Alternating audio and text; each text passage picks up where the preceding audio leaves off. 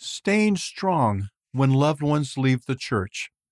I was shocked when my brother decided to leave the church, but I found ways to continue a loving relationship and keep my own testimony strong. By Frederick Hegner Odgaard. I hadn't been home from my mission for very long when my parents told me that my 19 year old brother didn't want to go to church anymore. I was shocked. I had never imagined my brother would leave the church. I remember emailing him about gospel topics while I was on my mission and asking him if he wanted to serve a mission. He was never sure, and looking back on these emails, I realized there had been signs that he wasn't certain about the gospel. I started thinking about what I could have done differently, and I questioned why this was happening right now. I was upset because I really wanted him to have a testimony for his own sake, but I also realized I maybe wanted it for me. I wanted him to attend church with me, as well as go on a mission, so we could talk about our experiences together. So it was challenging for me when he didn't want any of those things. I had just spent two years on my mission talking about religion and beliefs with people so I didn't understand why it was so much harder to talk to my own brother about these things, but it was. It challenged my faith in a new way. On my mission, the challenge was to work hard, to enjoy every day, and to have faith that everything was going to turn out well. But with my brother, it felt completely different. My mission had taught me to ask inspired questions and ask for understanding but I didn't know the people I had taught on my mission beforehand. My only relationship with them was one of teaching and helping them come closer to Christ. I had known my brother for his whole life, and I had never had a relationship of trying to help bring him closer to Christ. I remember a conversation we had one day when I asked him about the church. He said he didn't have a testimony about some of the teachings. If this had been someone I met on my mission, my response would have been one of respect and acceptance that he or she simply wasn't ready at the time, and maybe some other missionaries would teach them later. But because of my love for my brother, it was harder to show that same level of understanding. I just wanted him to know what I knew, and I wanted him to feel the same spirit and love from God as I had felt it was hard for me to accept that he didn't choose the gospel. It took some time for me to get used to this situation, but now, almost two years after I've returned from my mission, my relationship with my brother is still good. We don't talk about the gospel much, but we talk about other things. I still wish that we could have the gospel in common, but we do have a lot of other things in common. We still hang out and do things together, and I love him for who he is because he's a really good guy. Things I've learned.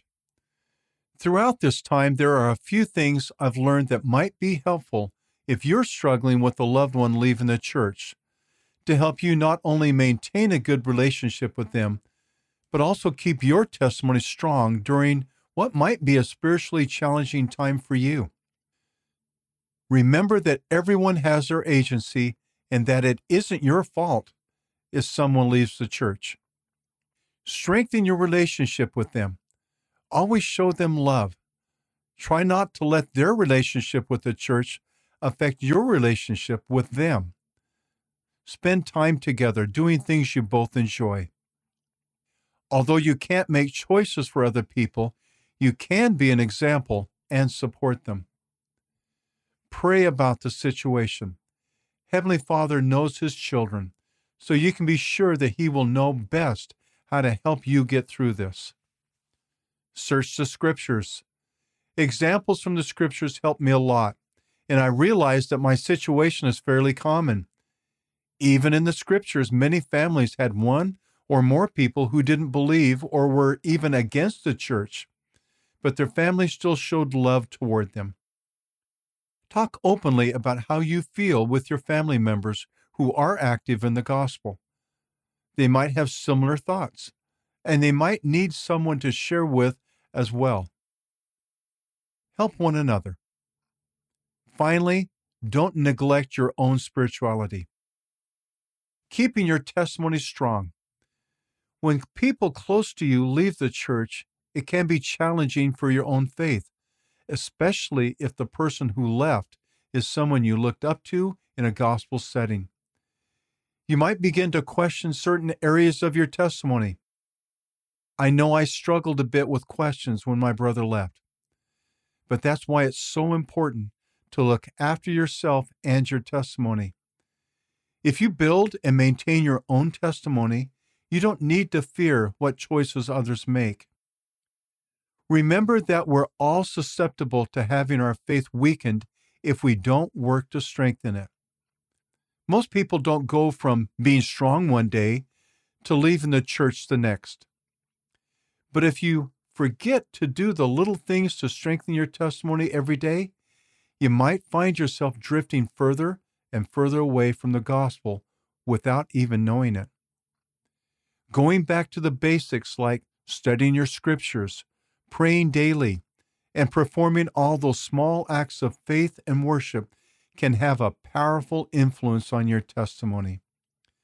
Above all, if your loved one leaving the church is affecting your own testimony and causing doubts or questions in your mind, remember the wise advice to, quote, doubt your doubts before you doubt your faith, end of quote, and to, quote, hold fast to what you already know, end of quote. Always seek to hear him. I think it's important for young adults to have a plan for their life like knowing where they want to go and what they want to do. But we need to ponder and include the Lord in those plans and in our daily lives. It can be hard to do when we have so many other responsibilities each day, but we can always make time for Heavenly Father and Jesus Christ. And if we do that, we will always be able to withstand the storms of life. I think of the scripture in Romans chapter 8 verse 31. Quote, if God be for us, who can be against us? End of quote.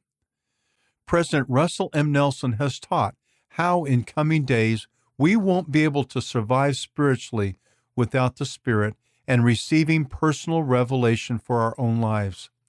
I have always known that receiving personal revelation is important, but I haven't always been the best at seeking it. I know that I can do better at inviting the Spirit into my life each day. Personal revelation is just as it describes it's personal. And we can begin learning how the Lord speaks to us by asking Him for help in recognizing His voice and His hand in our lives. He is the best teacher.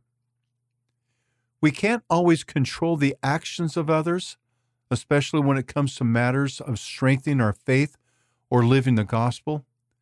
But I know that even if those we love most in the world have challenges of faith, when we prioritize God and follow His will and strive to hear Him, we will always be blessed with answers, with a strong testimony, and with the spiritual revelation we need to keep following Him. Frederick Hegner Odgaard is 22 years old and lives in Aalborg, Denmark. He served a mission in the England Birmingham mission. He is now studying medicine and loves science and solving problems. He enjoys spending time with his family and going to church. End of article, read by Gene Nelson.